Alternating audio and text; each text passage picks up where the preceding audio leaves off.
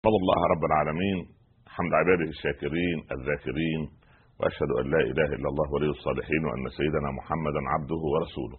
اللهم صل وسلم وبارك عليك يا سيدي يا رسول الله، صلاة وسلاما دائمين متلازمين إلى يوم الدين. ثم ما بعد، أحبتي في الله، أحييكم أينما كنتم في أرض الله بتحية الإسلام، فالسلام عليكم ورحمة الله تعالى وبركاته.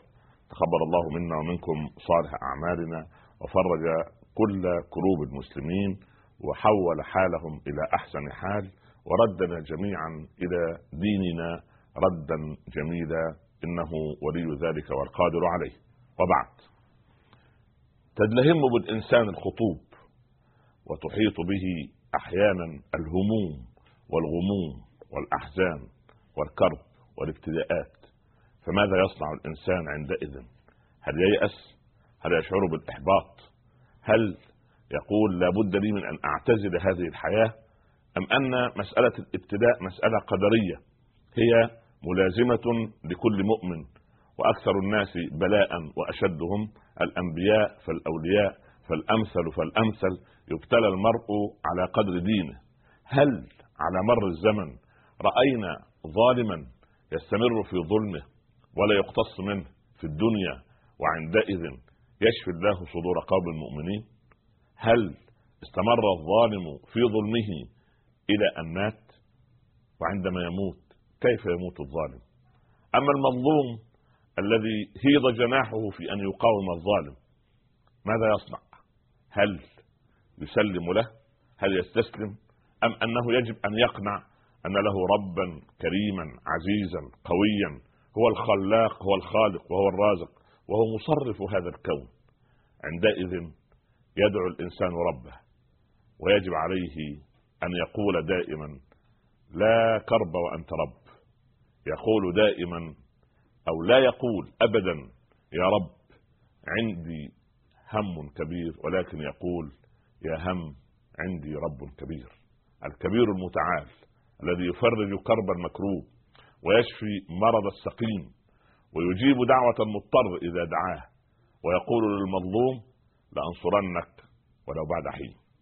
إذن مسألة العسر واليسر هذا موضوع حديثنا في حلقة القرآن والإنسان في هذا اليوم إن شاء الله رب العالمين، وتحت عنوان لا يغلب عسر يسرين، كما قال الصادق المعصوم صلى الله عليه وسلم.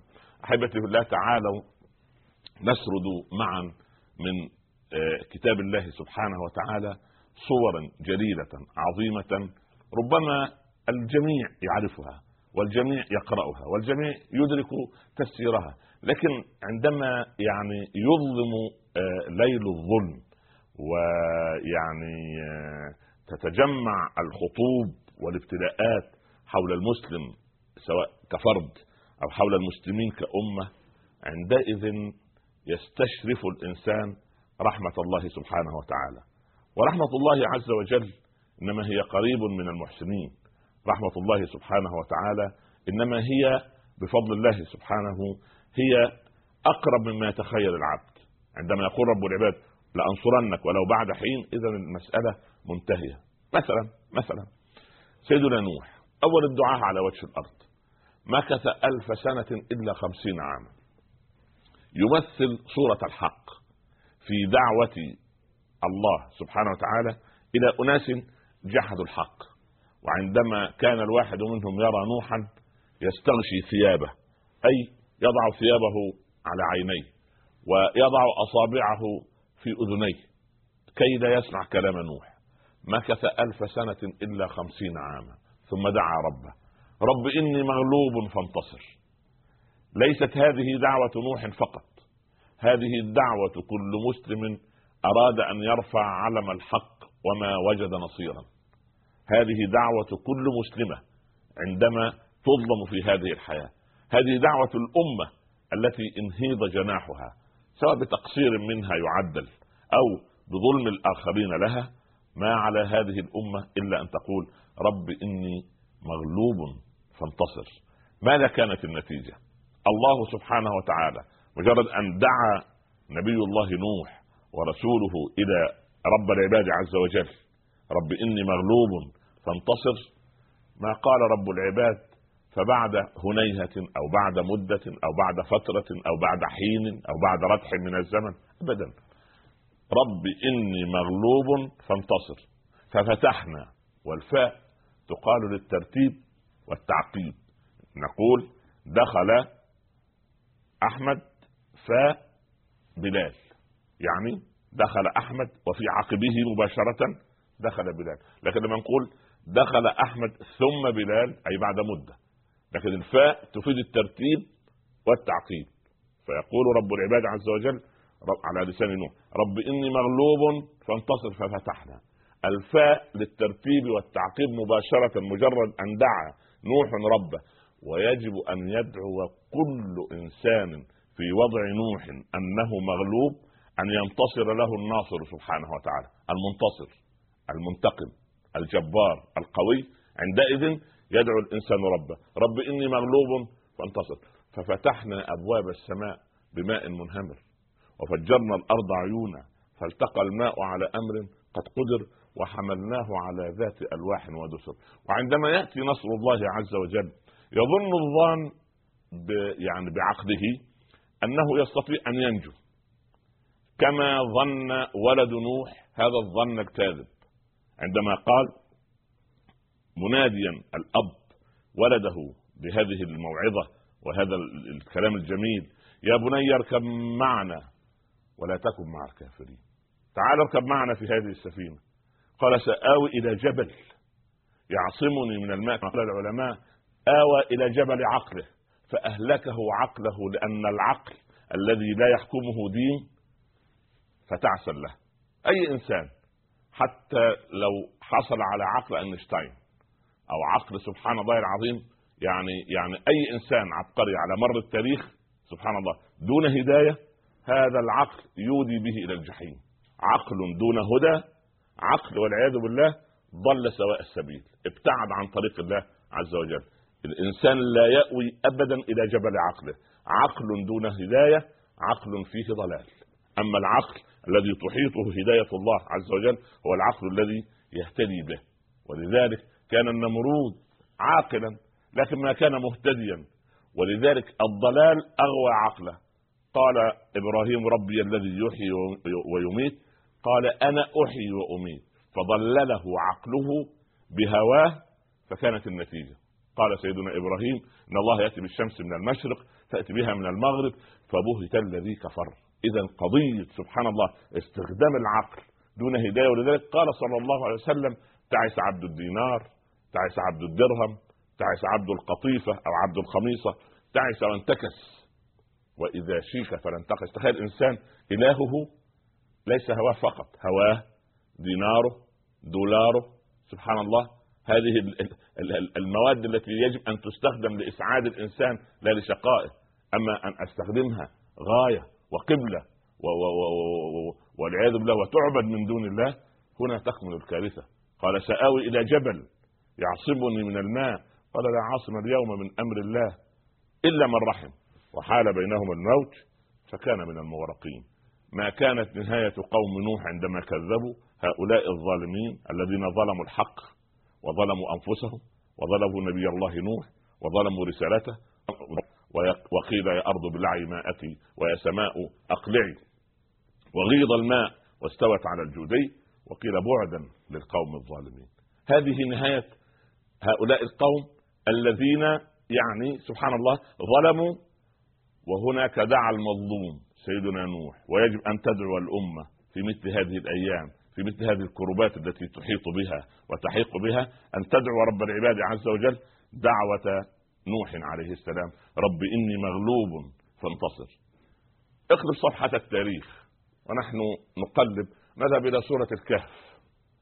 ويقول رب العباد عز وجل وتعظنا آياته واضرب لهم مثل الرجلين جعلنا لأحدهما جنتين من أعناب وحففناهما بنخل وجعلنا بينهما زرعا كلتا الجنتين آتت أكلها ولم تظلم منه شيئا وفجرنا خلالهما نهر. انظر إلى الصورة العجيبة التي يصورها القرآن، لكن لأن الوقت ضيق لا أستطيع أن أقف عند مدلولات الكلمات، وأنتم أهل علم وأهل ثقافة كمشاهدين ومشاهدات، لكن ألمس القضية لمسا خفيفا وأقول أنوار تلك الآية تري هذه الصورة من صور نعم الله على عبد من عباده بما أنعم عليه. جنتين حففناهما بنخل جعل بينهما زرعا، سبحان الله، كلتا الجنتين آتت أكلها ولم تظلم منه شيئا وفجرنا خلالهما نهرا، يعني لا تنتظر أيضا يعني ماء المطر، قد يأتي مرة وقد لا يأتي مرة، لكن النهر جاري بين الجنتين بين الحديقتين الكبيرتين.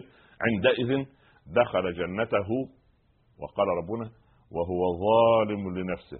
كيف يدخل الإنسان جنته وهو ظالم لنفسه؟ عندما ينسى الإنسان المنعم ويذكر النعمة. عندما تنسين النعمة المنعم، عندما تنسيني نعمة الصحة المنعم الذي أنعم علي بنعمة الصحة، عندما تنسيني نعمة المال المنعم الذي أعطاني هذا المال، عندما أرى ولدي أو أبنائي وبناتي وأنسى من الذي رزقني بهما أو بهم، سبحان الله، عندئذ دخل جنته وهو ظالم لنفسه. كيف ظلم نفسه؟ بأنه لم يشكر نعمة الله عليه. ثم قال ما أظن أن تبيد هذه أبدا. هذه لهجة الذين يدعون المدنية على مر الزمن من لدن آدم إلى أن يرث الله الأرض من عليه. ما أظن أن تبيد هذه أبد، هذه حضارة لا تبيد، هذه مدينة، هكذا يقول الإنسان الظالم لنفسه. ما أظن أن تبيد هذه أبدا وما أظن الساعة قائمة. ولذلك هؤلاء ينتهبون من الدنيا نهبا، لأن الدنيا أو الحياة عندهم فرصة واحدة، فرصة سانحة يجب أن يغتنمها ويجب أن يهتبلها. لكن المؤمن يقول ما قاله النبي صلى الله عليه وسلم وهو يحفر الخندق، يقول اللهم لا عيش إلا عيش الآخرة فاغفر للأنصار والمهاجرة. يعني الإنسان إذا ضيق عليه في الدنيا يقول سعة الدور في الآخرة. إذا منع من المال يقول إن شاء الله عطاء في الآخرة بإذن الله. عندما يمنع من الصحة يقول إن شاء الله رب العالمين الأمل في الله عز وجل بأن يعوضني ويعطيني كذا وكذا. إذا المسألة الله سبحانه وتعالى كريم، وما علينا إلا أن نقف على بابه، والله عز وجل لا باب له ولا بواب على بابه أبدا، إنما المسافة بين السماء والأرض. هذه الدعوة المستجابة يا رب يا ربي لبيك عبدي، هذه المسألة. إذن صاحب الجنتين دخل جنته وهو ظالم لنفسه، ثم رتب له شيطانه هواه ما يرتب لكثير من الأمم الباغية والطاغية على مر الزمن. ما أظن أن تبيد هذه أبدا، هذه ترسانة الأسلحة لا تنتهي، هذه القوة الباطشة لا لن تخرج من أيدينا، هكذا يقول الناس على مر الزمن. عندئذ قال له شيطانه وما أظن الساعة قائمة ولئن رددت إلى ربي حتى وإن كان هناك ساعة وهناك قيامة وهناك يوم آخر لأجدن خيرا منها منقلبا، أحسن من هذه. انظر إلى الصورة الأخرى، هذه صورة الكافر المنعم عليه ولكنه ما شكر الله. انظر إلى الصابر الذي قد يكون أقل منه في كل شيء ولكنه قانع وراضي. ماذا قال؟ قال له صاحبه وهو يحاوره أكفرت بالذي خلقك من تراب؟ يعني لماذا أنت تتكبر على بقوتك بأسلحتك بمالك بطغيانك بالتأييد الذي تحظى به؟ أبدا، كل هذا زائد سبحان الله، لكنك مخلوق من تراب مثلي، أنت مثلي من الثرى وإليه، فلماذا يا سيدي أو علام يا سيدي التيه والصد؟ سبحان الله، أنت لا تأكل النضار إذا جحد الذهب ولا تشرب الجمان المنضد، أنت مثلي من الثرى وإليه، فعلام يا سيدي التيه والصد. ليه التيه والصد؟ ليه تشعر أنك أعلى من الآخر، أنك أفضل من الآخر؟ أبدا، وإنما أنت سبحان الله إنسان عادي، وإنما أنعم الله عليك نعما ليبلوك ويختبرك، تشكر أم تكفر؟ كما قال سليمان عليه السلام عندما قال هذا من فضل ربي ليبلوني أشكر أم أكفر. هذه النعم أعطيت لي ليختبرني، هذه القضية. ماذا قال له صاحبه عندما كان يحاوره؟ هذا الصاحب الشاكر لنعمة الله الفاهم حقيقة وجوده في هذه الدنيا. هذا ما سوف نعرفه إن شاء الله، ولكن بعد الفاصل كونوا معي لنرى بين الظالم وهذا الإنسان القانع، أو بين الكافر والشاكر. اللهم اجعلنا من الشاكرين. قلوا بعد الفاصل. أهلا بكم جميعا. مرحبا بكم أحبتي في الله مرة أخرى، ونحن نتحدث عن هذا الأمر الذي يجب أن تنشرح به صدورنا، وهو كلام رب العباد سبحانه وتعالى: إن مع العسر يسرا، إن مع العسر يسرا ولا يغلب عسر يسرين أبدا. لأن العسر في هذه السورة الكريمة معرف، والمعرف محدد، واليسر نكرة، والنكرة هذا شيء لا حدود له. ممكن تقول لواحد بالعامية إن ربنا أكرم فلان كرم، هذا الكرم ما قال أكرمه الكرم، لا، الكرم محدد، لكن أكرمه كرم. أنا ذهبت إلى المكان فوجدت ناس، يبقى ناس كثيرين، لكن لما ذهبت وجدت الناس يبقى ناس محددين، عائلة محددة، قوم محددين. فالنكرة سبحان الله، إن مع العسر معرفة، يسرى يسرى، سبحان الله، إن مع العسر يسرى ولا يغلب عسر يسرى. والله لو كان العسر في قوة لجاء اليسر يعني في طاقة، في داخل الجدار، لدخل اليسر عليه فأخرجه ومكث مكانه. ولكن قضية الصبر، اصبر والصابر بخير. قال له صاحبه وهو يحاوره: أكفرت بالذي خلقك من تراب؟ على ما تتكبر، أنت من تراب سبحانه وإليه تعود. أكفرت بالذي خلقك من تراب. لما جلس بعض القوم مع الحجاج فقال: عرفوني بأنفسكم. فقال: أنا ابن فلان من عدة القوم يعني، وأنا ابن صاحب الشرطة، وأنا ابن كذا، وابن يعني أبناء عائلات. واحد منهم مسكين لكن يعني يحفظ القرآن، قال: أنا ابن الرجل الذي أمر الله الملائكة أن تسجد له. أنا ابن آدم، وآدم من تراب، فإذا علامة تتكبر. أنا فخور بأنني ابن آدم، أبي هذا آدم أسجد الله له الملائكة، ولكن عندما يطيع الله عز وجل سبحان الله. فإذا قضية التكبر. قال: أكفرت بالذي خلقك من تراب ثم من نطفة ثم سواك رجلا، لكن هو الله ربي ولا أشرك بربي أحد أبدا. قضية إخلاص، قضية يقين، قضية توحيد، قضية عقيدة سبحان الله. ولولا إذ دخلت جنتك قلت ما شاء الله لا قوة إلا بالله. عندما أرى شيئا جميلا، هذا شيء طيب، أو ما شاء الله له. عندما أرى ولدا جميلا، بنتا صغيرة فيها براءة الطفولة، أرى إنسانا صالحا، أرى شابا يحفظ كتاب الله، أرى بنتا ملتزمة محجبة، ما شاء الله لا قوة إلا بالله. هكذا يقول له صاحبه. لو دخلت الجنة، هاتين الجنتان التي رزقك رب العباد بهما، قلت ما شاء الله لا قوة إلا بالله. لكن ماذا قال الآخر، أو ماذا يقول الغني على مر الزمن؟ أنا صنعت بعقلي، صنعت بتفكيري، بإجازاتي العلمية، بمنجزاتي، بسهري، بكثرة أسفاري، أنا واصل ليلة بالنهار. الله سبحان الله، فيروس أنفلونزا بسيط يقعده سبحان الله، تنتنه عرقة، تقلقه بقة، تميته شرقة، هكذا ابن آدم أضعف خلق الله. شوف، عملوا قياس، وجدوا أن أضعف مخلوق هو المخلوق البشري. أضعف طفل، الفرخ الكتكوت الصغير يخرج من البيضة ينقر الحب، عزكم الله، العجل ينزل من بطن أمه، ولا فصيل الناقة ينزل من بطن أمه، يقف على 4 ثم يفترق في الرضاعة سبحان الله. بغاز الطير كما قال أحد الصالحين: اللهم ارزقني كما ترزق بغاز الطير. بغاز الطير اللي هو فرخ الغراب، الغراب أسود، الفرخ الغراب يخرج من البيضة أبيض شاهق، فتنكره أمه وينكره أبوه فيبتعد عنه. فلما يخرج من البيضة، هم الأب أسود، الأم سوداء سبحان الله، وهو أبيض، فينكرونه. من أين جاء هذا؟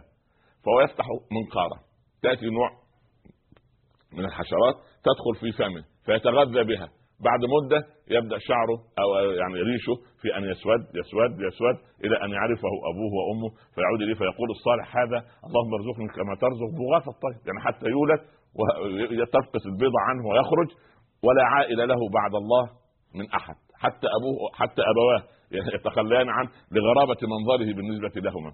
فإذا كان يرزق بغاث الطير ويفرج كرب هذا المخلوق الذي لا حيلة له، ألا يفرج كرب الذين حوصروا والذين يضطهدون والذين يمنع عنهم الخير؟ فرج الله قادم لهم بإذن الله، بالدعاء المكثف وبالعمل الصالح، وبأن يعيد المسلمون ترتيب أولوياتهم، ليعلموا أن هذه الدنيا ما هي إلا معبر أو قنطرة، لكن الحساب في الآخرة إن شاء الله رب العالمين.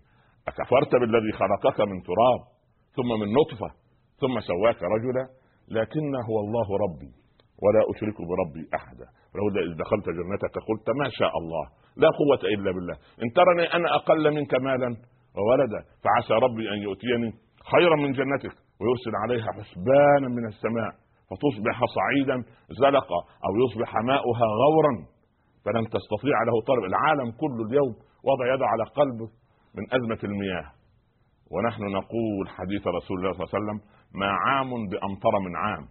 وثبت على مدى 200 سنة الماضية علماء المياه قاسوا ويبدو أن كمية الأمطار في العالم لم تتغير على مدار 200 سنة الماضية، ولكن تقل هنا تزيد هناك، تقل هنا تزيد هنا وتقل هناك. سبحان، لكن الماء سبحان الله طالما أوجد الله الجنس البشري في الحياة أوجد له الماء.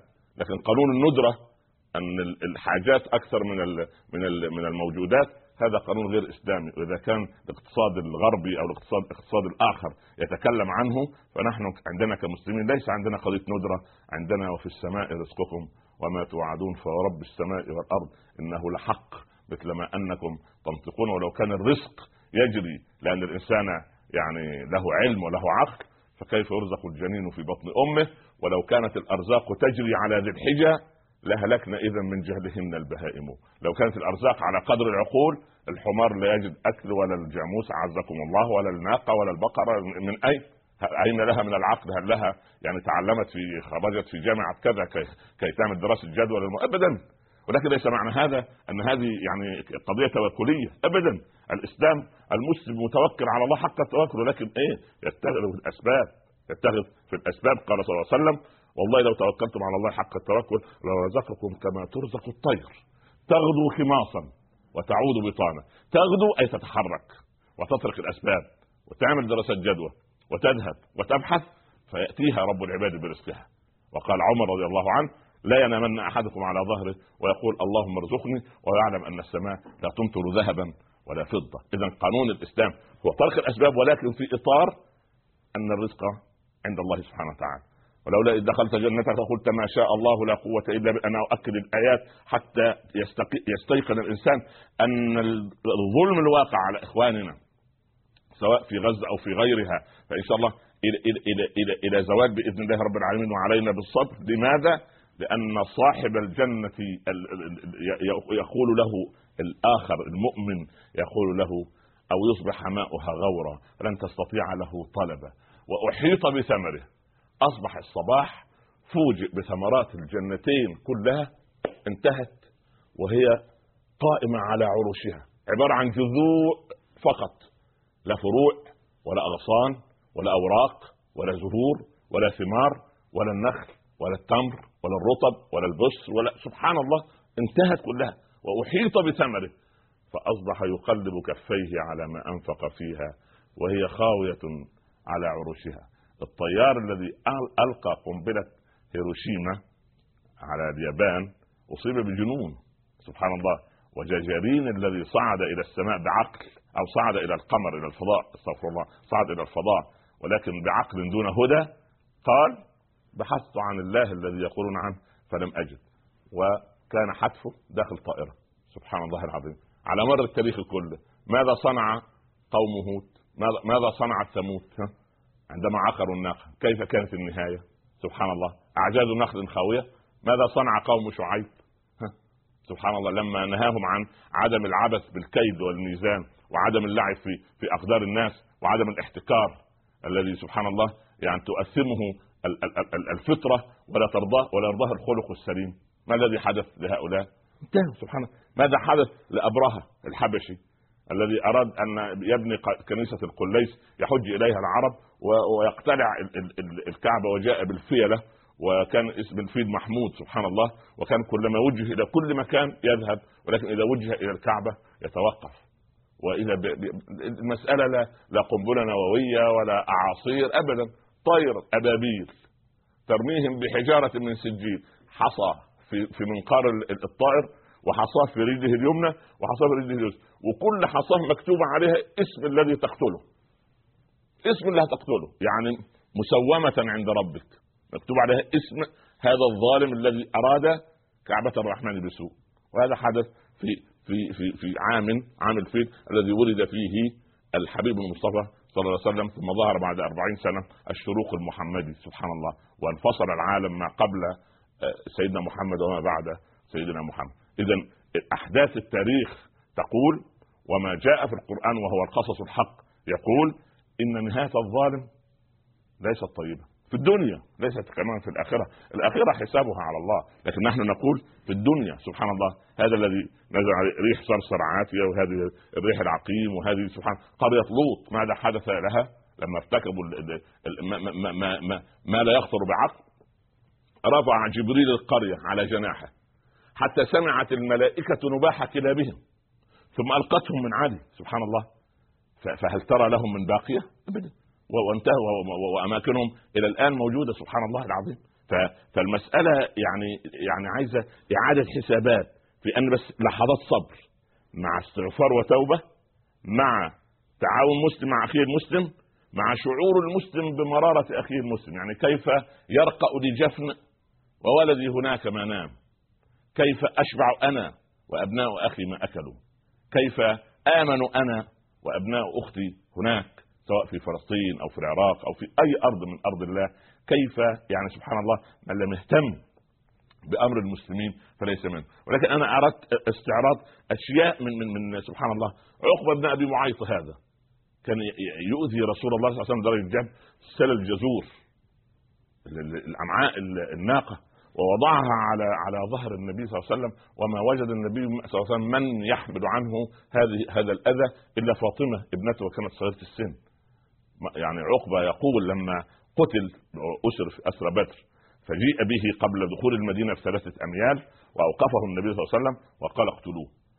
الأنصار ربما لا يعرفون قصة عقبة فأراد الرسول صلى الله عليه وسلم أن يبين، قال وجدني ساجدا عند الحجر، هكذا يحكي النبي صلى الله عليه وسلم، فوضع قدمه على رقبته وداس بها حتى كادت عيناي أن تتفلت. يعني حبيب المصطفى صلى الله عليه وسلم بأبي هو وأمي عليه الصلاة والسلام سبحان الله داس عليه المجرم هذا عقبة سبحان إلى أن أوشكت عين الرسول أن تخرج، فانظر إلى هذا الأذى. وقتل حتى قال ما لأولادي يا محمد من بعدي، قال لهم النار والعياذ بالله. وانتهى عقبة والعياذ بالله، وانتهى أبو جهل وانتهى أبي بن خلف وانتهى هؤلاء الصناديد سبحان الله العظيم. ماذا يعني حتى وقف النبي صلى الله عليه وسلم يوم بدر قال يا أهل القليب اللي وضعهم فيه، يعني إني وجدت ما وعدني ربي حقا فهل وجدتم ما وعد ربكم حقا؟ قالوا يا رسول الله أتكلم جيفا قد نتنت؟ قال هم لكلامي أشد استماعا منكم، إذن يسمعون ويكلمهم صلى الله عليه وسلم سبحان الله. إذن كلام الله عز وجل عندما نقرأ فيه ونقرأ تاريخنا نجد أن يعني ضيق ثم تأتي الساعة أقوى أو أظلم ساعات الليل هي ما قبل الفجر، ثم ينبرد الفجر سبحان الله بصباح جميل وصباح وشروق من عند رب العباد سبحانه وتعالى الذي يفرج الكرب، وما من عبد فيه هم أو غم ودعا رب العباد وقال اللهم إني أعوذ بك من الهم والحزن وأعوذ بك من العجز والكسل وأعوذ بك من الجبن والبخل وأعوذ بك من غلبة الدين وقهر الرجال إلا فرج الله همه وقضى دينه وما علينا نحن جميعا إلا أن نستشعر العنت الذي يلقاه إخواننا والضيق الذي فيه إخواننا. هذا ابتلاء وهذا تمحيص ليميز الله الخبيث من الطيب. هل نشبع وإخواننا جياع؟ هل نكسى وإخواننا عراية؟ هل نأمن وإخواننا خائفين؟ أين عروة الإسلام؟ أين العروة التي يجب أن نستمسك بها؟ هذه أقدارنا، هذا قدر ويجب أن نصبر له وأن نعمل من أجل هذا الأمر حتى يفك هذا الأمر عن كل صاحب مشكلة وكل يعني ضيق أو كل صاحب ضيق في كمد أو حزن أو غم في أي منطقة في العالم. لماذا؟ لأن إدخال السرور على المسلم فرض. يعني الناس اللي قاعد يقوم الليل واللي يصوم 2 شيء طيب، لكن هذا نفل. لكن أين إدخال السرور على المسلمين؟ كيف تدخل النكد على المسلم أن تخذله؟ المسلم أخو المسلم لا يخذله ولا يسلمه سبحان الله العظيم. دم المسلم على المسلم حرام، كل المسلم على المسلم حرام، دمه وماله وعرضه سبحان الله. المسلم من سلم المسلمون من لسانه ويده، والمؤمن من أمنه الناس على دين معرضا سبحان الله. من أنتم؟ هكذا الحسن يسأل إخوانه وتلاميذه. قال والله نحن إخوة في الله. قال إذا حزبت أحدكم حاجة، يعني ضيق عليكم والله شعرت بضيق سبحان الله، هل يضع أحدكم يده في جيب أخيه فيأخذ ما يريد؟ قالوا لا يا إمام. قال لستم بإخوة، إنما الأخ الصالح كما قال علي إن الصديق الحق من كان معك ومن يضر نفسه لينفعك ومن إذا ريب الزمان صدعك شتت فيك نفسه ليجمعك. هذه الأخوة التي وصلت بالصحابة، أن يضع الواحد منهم التمرة في فم أخيه تجد حلاوتها في فمه هو. وإن كنت أنا آمنا اليوم وأخي في حالة من الخوف، الأيام دول فلا بد أن ندفع الخوف عن إخواننا وندفع الظلم عن إخواننا بالعمل الصالح وبالدعاء الصالح وبالترتيب الذي نجده. نعم للحكومات ضروراتها أحيانا، ولكن للشعوب اختياراتها. نكمل حديثنا بعد هذا الفاصل، كونوا معي. أهلا بكم وسهلا، مرحبا بكم أحبتي في الله مرة أخرى، ونحن نتحدث عن هذا الموضوع لا يغلب عسر يسرين أو عسر بين يسرين. يبدو أن فيه اتصال من البداية. نعم طيب، إلى أن تأتي الاتصالات إن شاء الله رب العالمين. يعني العسر واليسر هذه حالة الإنسان، يعني العبد يمر بأربع حالات لا خامس لها في الدنيا. كلنا مؤمن وكافر، عنه نعمة أو بلية وطاعة أو معصية، ووجب في كل من الأربع حالة. في النعمة نشكر، في البلية نصبر سبحان الله، في الطاعة نواصل، في المعصية نتوب. بس هذه الحالات الأربع. أما أن نكون سادرين في غينا وأن سبحان الله نفصم عرى الأخوة، هذه كارثة. يعني المعتصم، هناك مسلمة في سوق عامورية هناك في بلاد الروم تجلس لتشتري شيئا من تاجر، فما كان من سفهاء الروم إلا أن قاموا بتشبيك ثوبها زيد ثوبها في ياقتها، يعني بحيث أن لما قامت المرأة انكشفت، فضحك الروم فصرخت قالت ومعتصماه، رجل عربي يمر عنده نخوة عنده شهامة، هذه طبيعة العربي قبل أن تقلم. فسريعا ذهب إلى بغداد وأبلغ أمير المؤمنين المعتصم. تحرك المعتصم بجيشه وأحال الليل عمورية إلى نهار من كثرة النيران التي قذفها بالمنجنيق، وجاء بمن صنع هذا بالمرأة بعد انتصاره وفتح عمورية. قال يا أمة الله ناديت نداء ومعتصماه، ربما ومعتصماه انطلقت لم تلاقي نخوة المعتصم. احكمي، يعني يحكم المرأة في هؤلاء. ماذا تريدين؟ قالت يا أمير المؤمنين علمنا ديننا أن نعفو عند المقدرة. سبحان الله، التي قال فيها أبو تمام السيف أصدق أنباء من الكتب في حده الحد بين الجد واللعب كما تحفظون جميعا. المهم سبحان الله العظيم، أنا أريد أن أقول أن يعني نخوة المسلم نحو أخيه، لأن المسلم أخو المسلم، المسلم أخو المسلم. فهذه الأخوة يقول فيها ربنا إنما المؤمنون إخوة. لما طرق رجل باب معاوية فقال الخادم لأمير المؤمنين رجل بالباب يقول إنه أخوك، قال هل هو زياد؟ قال لا أنا أعرف زيادا. قال أدخله. فدخل رجل غريب ما رآه معاوية من قبل، قال أنت أخي؟ قال نعم. قال من لدن من؟ يعني ما الأبوة التي تجمعني بك؟ قال أبي وأبوك آدم. وضع معاوية أمير يده على رأسه وقال رحم مقطوعة سأصلها إن شاء الله، يعني رحم انقطعت من زمن سبحان الله، انقطعت منذ زمن، قطعنا أوصال كلكم لآدم وآدم من تراب، فما بال المسلم مع المسلم سبحان الله العظيم. إذا كان يعني أهل الفسق وأهل الفوضى يجتمع بعضهم مع بعض، فما بال المؤمنين يتفرقون أيدي سبا أبدا. من الواجب أن المسلم سبحان الله، المؤمن كالبنيان يشد بعضه بعضا، هذا يشعر المسلم أن له إخوة. وذلك لماذا شرعت صلوات الجماعة؟ ما أذهب إلى المسجد لأن أهل الخير كثيرين ويذهبون للصلوات ويسلمون على بعض ويسأل بعضهم عن بعض أين فلان وأين فلان، الأخوات يجلسوا في المقرأة أو في مجلس العلم سبحان الله، ويدعو لأخواتهم هناك في فلسطين وفي العراق بأن يؤمنهم رب العباد وأن يطعمهم من جوع وأن يكسوهم من عري وأن يحملهم من، وهكذا، لأن هكذا يستشعر المسلم أنه ليس منفردا في هذه الحياة أبدا. بالعكس لما رفع قطس شعرواء اسلامه ما الذي حدث؟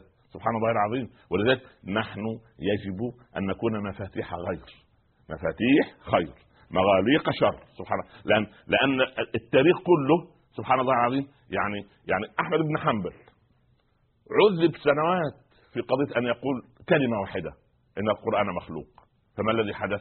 سبحان الله ابن أبي دؤاد الذي حمل الراية ضد أحمد بن حنبل جاءوا في آخر 4 سنوات شلل لا يتحرك منه، وكان نصفه سبحان الله يقول لو قطع بمقاريض ما شعر، والنصف الآخر لو وضعت ذبابة عليه لشعرت أن جبلا وضع عليه، ومات محبوسا في جلده، وطلب من الإمام أحمد أن يعفو عنه. نهاية الظالم السيئة ولا يغلب عسر يسرين. أنا أرى أسمع أول اتصال إن شاء الله رب العالمين. نعم. السلام عليكم. وعليكم السلام ورحمة الله وبركاته. جزاك الله خيرا دكتور عمر. بارك الله فيك. والله أثلجت صدورنا بعد هذا الكم الهائل من الأخبار السيئة عن إخواننا في غزة. إن شاء الله ربنا يفك كربهم إن شاء الله. إن شاء الله. وليس لنا سوى الدعاء في هذه الأيام لهم، ولكن نشعر بالتقصير نحوهم. نعم. فكيف لنا أن نمدهم بشيء غير الدعاء؟ بارك الله فيكم. أولا نحن بارك الله فيك. نحن يجب أن نفهم أبناءنا وبناتنا حقائق الأمور، ونعلمهم أن هذه القضية قضية سبحان الله يعني ليست سياسية وليست مشاعر، لا، إنما هذه يعني قضايا العقيدة وقضايا الأخوة وقضايا الدفاع عن العرض وعن الأرض وعن المقدسات وعن دين الله سبحانه وتعالى. هذه فرائض يجب أن لا تنسى أبدا، فيجب أن نشعر أبناءنا بهذه القضايا. فهذا ما يجب أن تصنعه أخواتنا وبناتنا من الزوجات. نعم. الأخ إبراهيم. نعم. السلام عليكم. السلام عليكم دكتور. وعليكم السلام ورحمة الله وبركاته. دكتور أنا الحمد لله يعني سمعت مرة يعني درس بالنسبة إلى حكيت يعني عن سيدنا داود. نعم. إنه حكى إن شكرك يا رب نعمة تستحق الشكر. نعم. وهذا الحمد لله الواحد يعني أنا انولدت في الكويت وبعدين صارت حرب الخليج وكان وضعنا منيح، ورحنا بعدين على غزة وتعلمت هناك، وصارت يعني من الإشي الجيد إن أروح على فلسطين وأدرس هناك يعني في جامعة إسلامية، وبعدين طلعت على الإمارات هناك أهلي هلا وضعهم كتير يعني تعبان، بس الحمد لله الله رزقهم إنه أنا هلا بساعدهم وهيك. بس دكتور يعني ما زلت يعني كتير تعبان إنه أنا متردد في الدين. نعم. بمسك في الدين وبرجع. طيب. وبصلي الفجر في الجامع أسبوع ويومين 3 بتلاقيني في الدين. طيب. فعاد مش عارف يعني إيش أعمل. ليش هيك دائما؟ طيب. يمكن قلة الصحبة الصالحة. طيب أنا أقول فهمت السؤال. شكرا. أنت بارك الله فيك. قضيتك قضيتان. القضية الأولى أي بلد مسلم هي بلدك، ما يعني إحنا لا، كل بلد فيها يعني الأذان 5 مرات هي بلادنا جميعا. أما هذه التقسيمات سياسية لا دخل. الحمد لله رب العالمين يعني أرى كل بلاد العرب أوطاني، وبلاد الإسلام كلها وطننا الكبير إن شاء الله رب العالمين. أما فطورك في العبادة في الأيام التي تنشط فيها إبراهيم، وهذا كلام لك ولي أولا ثم الإخوة والأخوات المشاهدين والمشاهدات، أن تدعو الله عز وجل أن يجعلك من الذين يستمرون على وتيرة قوية في العبادة إن شاء الله. اتصال من أخت أم حسن. نعم. يبدو أن الاتصال قد ولى. أيوة اتصال آخر. أيمن. السلام عليكم. نعم. السلام عليكم ورحمة الله. وعليكم السلام ورحمة الله وبركاته.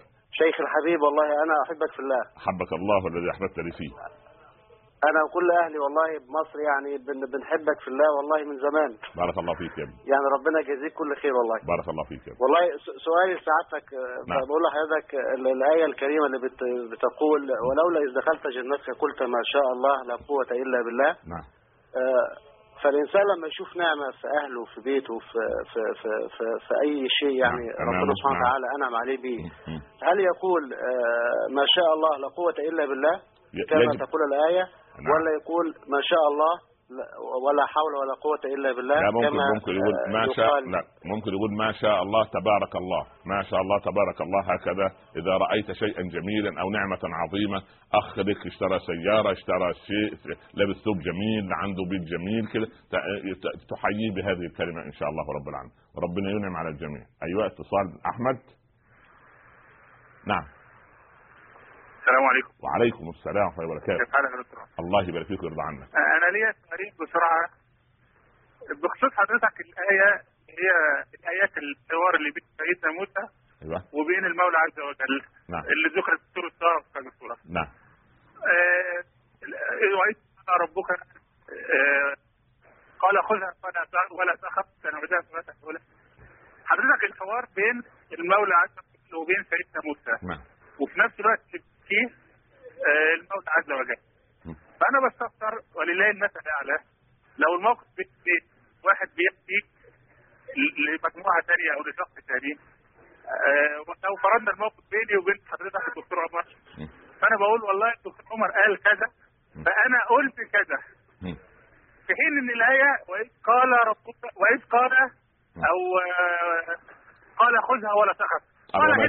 وما تلك بيمينك يا موسى قال هي عصاي أتوكأ عليها وأهش بها على غنمي ولي فيها مآرب أخرى قال ألقيها يا موسى فألقاها فإذا هي حية تسعى قال خذها ولا تخف. أين سؤالك؟ نعم. بالنسبة للحديث اللي هو الرسول ذكر فيه الفرق بين المؤمن والكافر في عذاب القبر، اللي يجيله الملكين، فالمؤمن بيقول في الله نعم التثبيت، يعني ربنا يثبت. انتقلت في سؤال ثاني كده. نعم. كل لا. فيعني انا عارف بفطنة الدكتور عمر انه هيفهمني. لو فرضنا ان في سيدنا ابو بكر وسيدنا عمر والصحابه هيقولوا ان شاء الله ان رب الله نعم. وفي الكافر هيقول لا لا اعلم. لكن بارك الله فيك عشان تستريح من هذه المساله. الله عز وجل يثبت الله الذين آمنوا بالقول الثابت في الحياة الدنيا وفي الآخرة ويضل الله الظالمين ويفعل الله ما يشاء. ودائما الإنسان يسأل الله أن يثبته في ساعة الموت وساعة القبر عالم البرزخ، يعني إن شاء الله ربنا يثبتنا جميعا بإذن الله. اتصال آخر. أيوة. نعم. السلام عليكم. وعليكم السلام ورحمة الله وبركاته. كيف الحال دكتور عمر؟ بارك الله فيك يا بنتي. لو سمحت عندي سؤالين. نعم تفضل. السؤال الأول، ما أفضل ما يقال من الدعاء أو الذكر في حالة أن يصيب الإنسان هم أو حزن؟ نعم. ولتفريج الكرب يعني. نعم. نعم. السؤال الثاني، هل صحيح أن الصدقة ترد القضاء بمعنى أن تدفع البلاء عن الإنسان؟ نعم. بارك الله فيك. شكرا. بارك الله فيك. أولا، من أكثر من الاستغفار جعل الله له من كل هم فرجا ومن كل ضيق مخرجا ورزقه من حيث لا يحتسب. حتى إن عمر رضي الله عنه لما خرج يستسقي بالصحابة ما أكثر إلا الاستغفار، ما زاد عن إلا الاستغفار. فقالوا يا أمير ما دعوت الله؟ قال دعوت وقلت استغفروا ربكم إنه كان غفارا يرسل السماء عليكم مدرارا ويمددكم بأموال وبنين ويجعل لكم جنات ويجعل لكم أنهارا. أما الصدقة تدفع البلاء. نعم تدفع أنواع كثيرة جدا من البلاء، والعبد يستظل بظل صدقته يوم القيامة. أيوة أخت أم علي. نعم. ألو. أيوة. السلام عليكم. الله يرضى عليك. السلام عليك يا سيدنا الشيخ. مرحبا.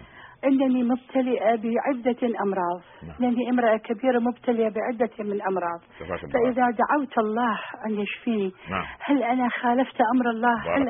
هل أخاف أنا عملت حاجة غلط؟ الله يرضى عنك ويشفيك ويشفي كل مريض. ما على العبد إلا أن يدعو رب العباد لأنه الشافي المعافي سبحانه وتعالى.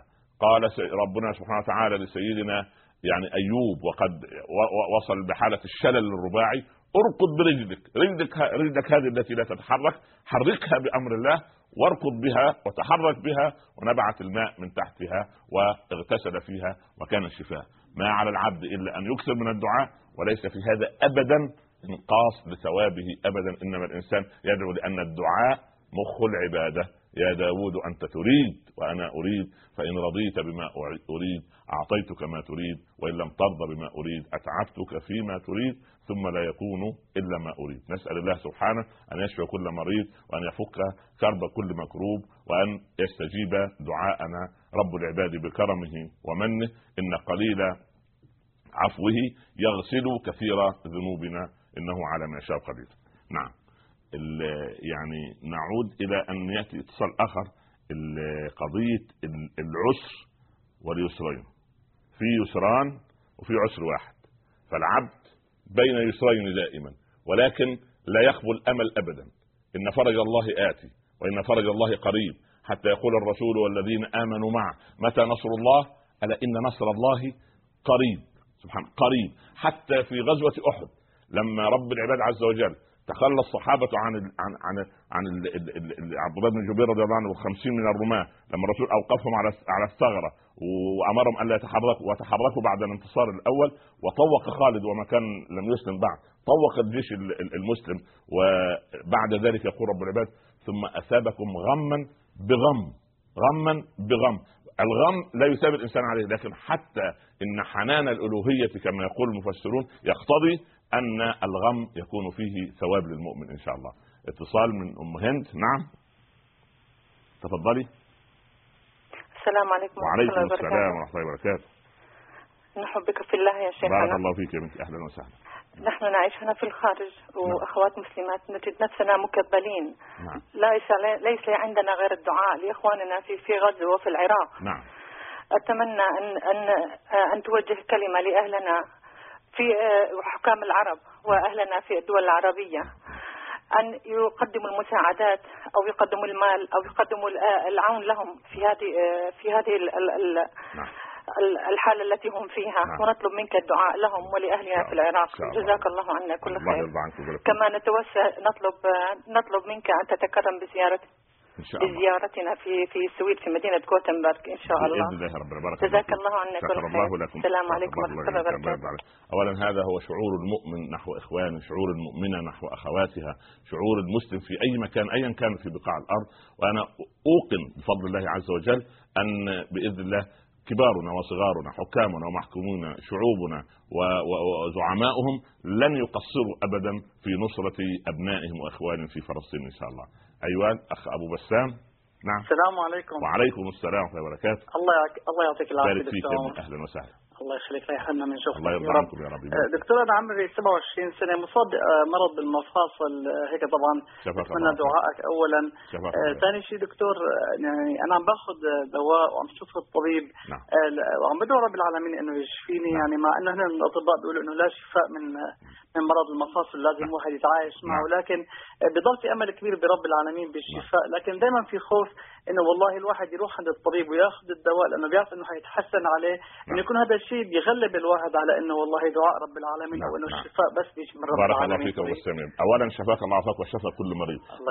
ليس هناك داء ليس له دواء. نحن نثق فيما قاله صلى الله عليه وسلم 100%. يعني ما خلق الله داء الا وخلق له دواء، الا ان يكون الاطباء ما اكتشفوا بعد حقائق الادويه، وربنا يكشف بصيره الاطباء في الكشف عن حقائق الادويه وعلاجاتها ان شاء الله وعلاجات الامراض. لكن لا تهن ولا تحزن، واعلم ان رب العباد سبحانه وتعالى هو الشافي المعافي، واكثر من الدعاء والح في المساله، وربنا سبحانه وتعالى سوف ينزل شفاءه في الوقت الذي يريده هو. واحد كان عنده يعني فيما يقص الله يرحمه شيخنا علي الطنطاوي، كان رجل عنده شلل ويجلس على كرسي سبحان الله يتحرك إلا بكرسي، ووقعت عليه من السقوة وحيد في البيت عقرب على رأسه ولا يتحرك من 13 سنة. وقع العقرب على رأسه فلدغه لدغة قوية، قام الرجل يتحرك بعد 13 سنة. نبهت لدغة العقرب الأحاسيس والأعصاب والأوردة وقام يتحرك بفضل الله سبحانه وتعالى. في نهاية الحلقة ندعو الله سبحانه وتعالى أن يفرج كرب إخواننا في فلسطين، وأن يؤمنهم من خوف، وأن يطعمهم من جوع، وأن يكسوهم من عري، وأن يرد عنهم كيد الكائدين، وأن يعني يضيء قلوبهم برحمته وبيقينه. ونسأل الله لهم التثبيت، ونسأل الله سبحانه وتعالى أن يعيد إليهم وإلينا جميعا أرض القدس مرة أخرى إن شاء الله رب العالمين. وأسأل الله سبحانه وتعالى للعراق ولكل أرض الله أن تكون في طاعته. وصلى الله على سيدنا محمد وآله وصحبه وسلم. جزاكم الله عني خيرا، ونستودعكم الله الذي لا تضيع ودائعه، ونلقاكم الحلقة القادمة إن شاء الله. والسلام عليكم ورحمة الله تعالى وبركاته.